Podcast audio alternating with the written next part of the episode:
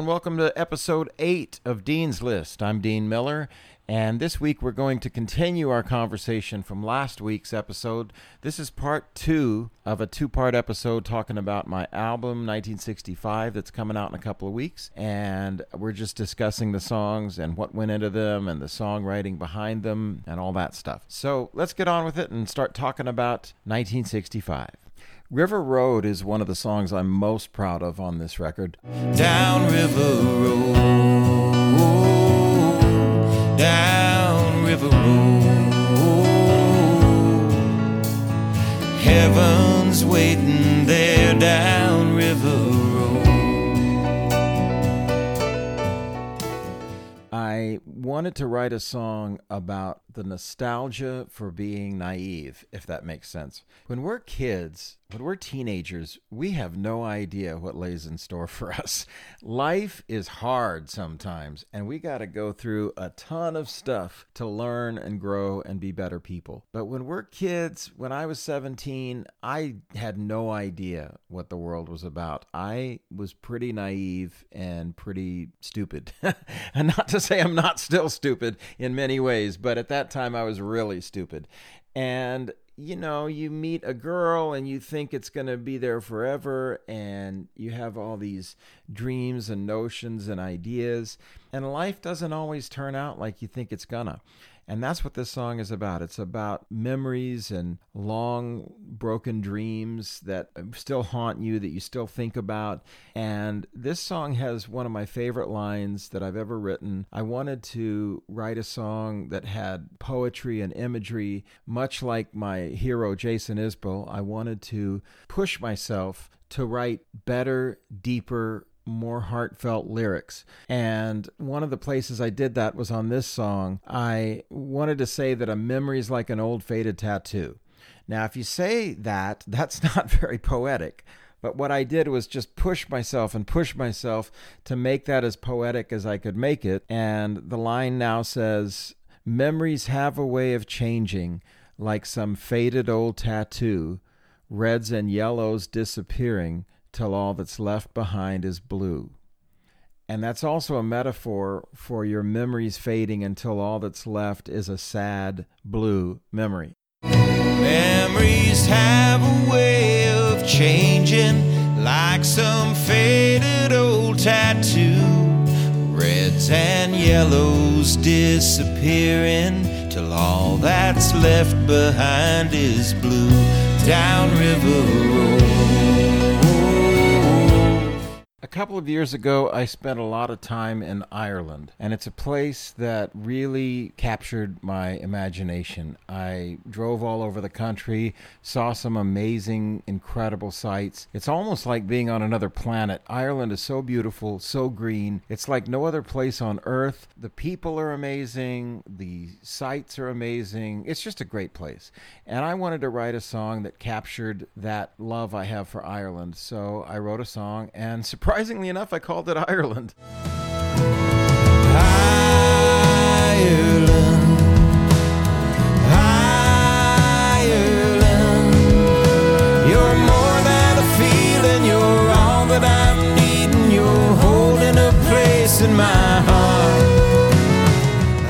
It's about some of the places I visited and some of the places I didn't get to visit. I spoke to Irish people and tried to really capture their culture and, and the spirit of Ireland, and I hope I've done it justice. But that's the song Ireland on this album, and I, I really love the way it turned out. The next song on the album is called If It Makes You Blue. The lines won't come, my thoughts can't think. The rhymes don't rhyme, and the notes won't sing. A song don't ring true. And love ain't love if it makes you blue. And I really love this song for one reason only. I think as a songwriter, every songwriter is going to relate to this. I sat down and tried to think of what I was going to write a song about. And my head was empty. For the life of me, I couldn't think of any ideas. I had no direction, no title, no words, no melody. I just wanted to write a song and had writer's block like you wouldn't believe. So I decided I was going to write a song about not being able to write a song. So that's what this song is. It's a song about not being able to come up with an idea to write a song about. And the whole song is that. It's just me talking over and over about how I would write this song. But it's all wrapped up in the idea of a love song. And you'll just have to hear it to understand what I'm talking about. But it, it works on two levels. On one level, it's just a simple love song. On the other hand, it is a song about a struggling songwriter not being able to think of anything to write about. So listen to it with that in mind. And I think you'll have a, a new appreciation for it. The next song on the album is called Baby. Baby, did you ever wonder, ever try to understand what I mean?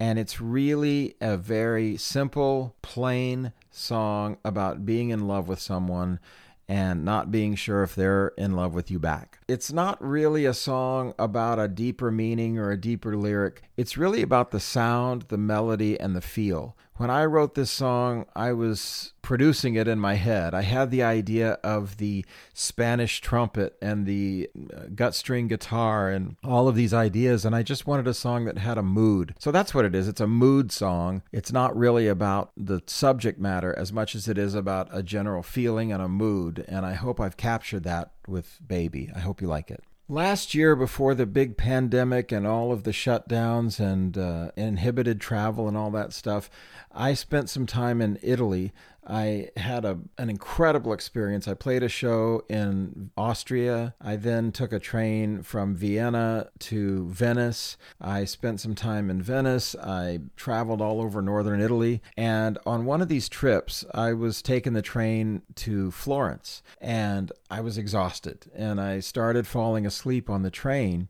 And as I woke up, kind of in that space between sleeping and being awake, this whole verse started just pouring into my head. I don't even know why or where, but I started having the whole thing fully structured in my head. And I just woke up and started writing it into my phone, typing it into the note section of my phone. And the song became the song Wild Eyed World. While people saying nothing, use up all the words. Everything they're saying seems so absurd. It's a wild eyed, crazy, dirty, mixed up world. It's a wild crazy, dirty, mixed up world. And it's really about how we have all of these voices political voices, religious voices, writers, television hosts. All these people are constantly screaming at us. Social media, the internet, all this stuff. Eh, we just have these voices coming at us, and half of them don't even know what they're talking about. They're just saying words. We, we forget that news shows and news channels have to fill 24 hours of programming. So they're going to say whatever they have to say to fill that programming. And some of it is just nonsense. And we've got to learn to discern what is true for us and what is not. And that's what this song is about. It's about this crazy world where everybody's got their own ideas and agendas and everybody's screaming at us all the time. The last song on my new album is called Undying Flame. You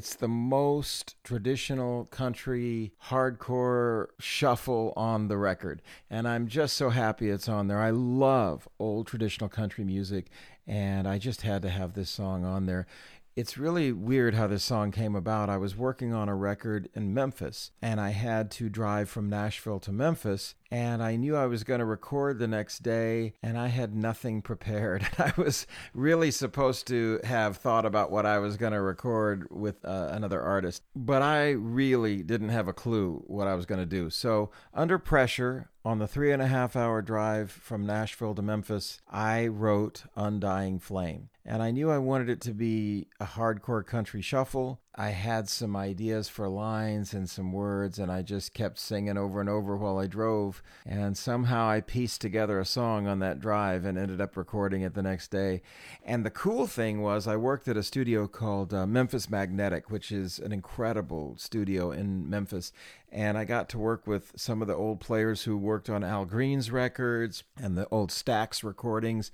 And it was just a room full of legendary figures. And I was really grateful to be a part of that. Now, that version of the song is not on this album. I ended up taking it and recording it in Nashville with the players who played on my record and the, uh, some old friends of mine, and it just came out better than I could have possibly expected. In fact, the steel guitar part is played by Lloyd Green, who is a legend in the music business. He's a steel guitar player that has played on every kind of hit record. I just love his playing. It's unique, it's one of a kind. You ought to Google Lloyd Green and see what he's about.